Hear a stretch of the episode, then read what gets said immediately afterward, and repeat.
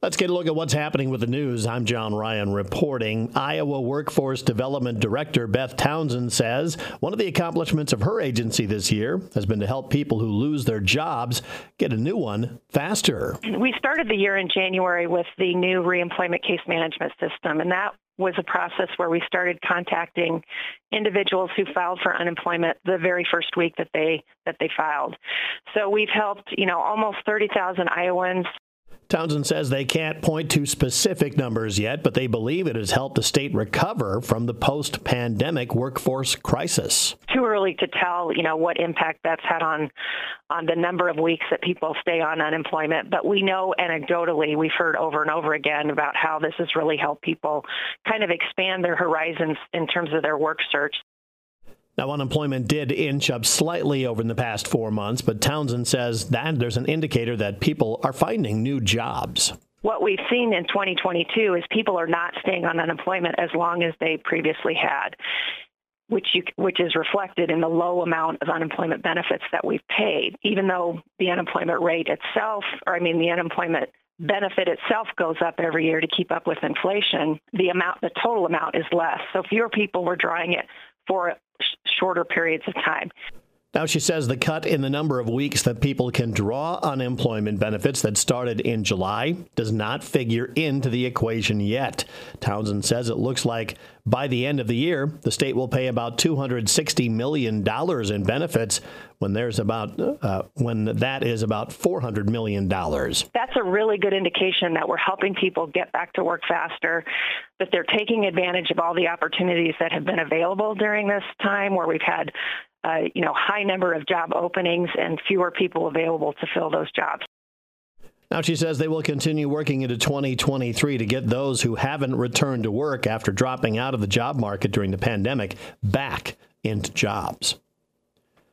The Iowa Business Council is asking the legislature to enact limits on what judges or juries can award when businesses are sued in civil court. Joe Murphy is executive director of the Iowa Business Council, which represents the state's 20 largest employees. For the first time in our organization's history, we are going to um, join the coalition to support tort reform efforts in our state. This is an economic issue. This is a workforce issue. Um, and, and we stand proud with uh, a broad coalition partnership that has worked on this issue for many, many years the Iowa Business Council is calling for limits on non economic damages in civil lawsuits against businesses. The group also supports caps on medical malpractice claims, something that Iowa's medical community has sought for years. Brett Altman, the CEO of Cass Health, and its hospital in Atlantic, is a trustee of the Iowa Hospital Association. We know that. Uh, we have work to do with tort reform to get non economic damages capped uh, so that, uh, like many other states, physicians will want to practice here and won't be scared off by having, uh, you know, uh, eight and nine figure uh, lawsuit settlements now, a bill that would have limited non economic damages in medical, medical malpractice lawsuits was introduced in the legislature this past spring, but it failed to become law. The governor proposal, the governor's proposal, that is, for $1 million limit on non economic damages in lawsuits against commercial trucking companies, also stalled during the 2022 legislative session. Well, two Western Iowa students recently earned top honors at the 31st annual Des Moines Area Community College High School Hands On Automotive Skills Contest. It was an event that was held on December 16th at the Karl Chevrolet Automotive Technology Center at DMACC, at DMACC Ankeny campus. Exira Elkhorn Kimballton Senior Joshua Despenis and Kuemper Jr. Kyle Sundrup competed as part of the DMACC Carroll Career Academy team. Carroll uh, senior Connor Wheeland also uh, qualified as an alternate. Nearly 300 students from 14 schools measured their automotive knowledge with a 100 question written test to make it to the final competition, which featured just eight teams. The hands on portion included a 15 minute challenge in eight categories engine performance, engine repair, electronics, brakes, steering, and suspension, also automatic transmission, manual drivetrain, and HVAC. Despenis and Sundrup placed first, receiving a $1,000 DMACC scholarship and a 2023 New York Auto Show trip and a hefty tool and equipment prize package.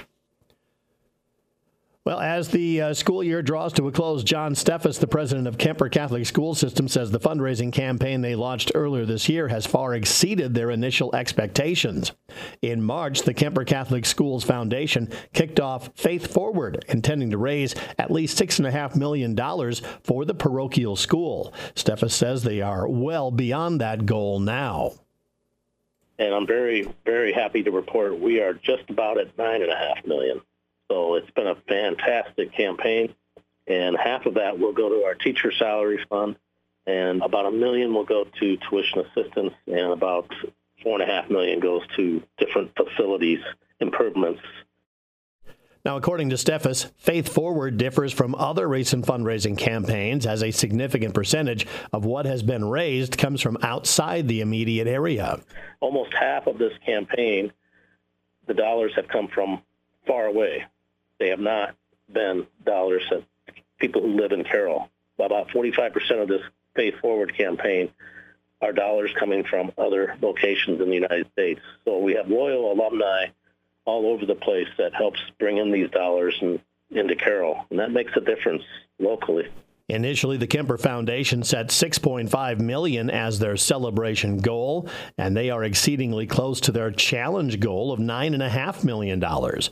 Fundraisers have been set. Uh, fundraisers have set a final victory goal of 12 million, and Steffes says it is time to get that involved. It's on our website, Kuemper.org, or they can just call the foundation or me or, or Alan Lowe at Kuemper and the campaign is still going on. We're hoping to, like I said, we're just about at that second tiered goal of 9.5. We're just a few, just really close. So we really want to hit that. Now, if the victory goal is reached, approximately $5.1 million will be added to the school's teacher uh, salary enhancement fund to keep Kuemper close to, uh, to uh, help Kuemper close the gap, pay gap between public and private school staff.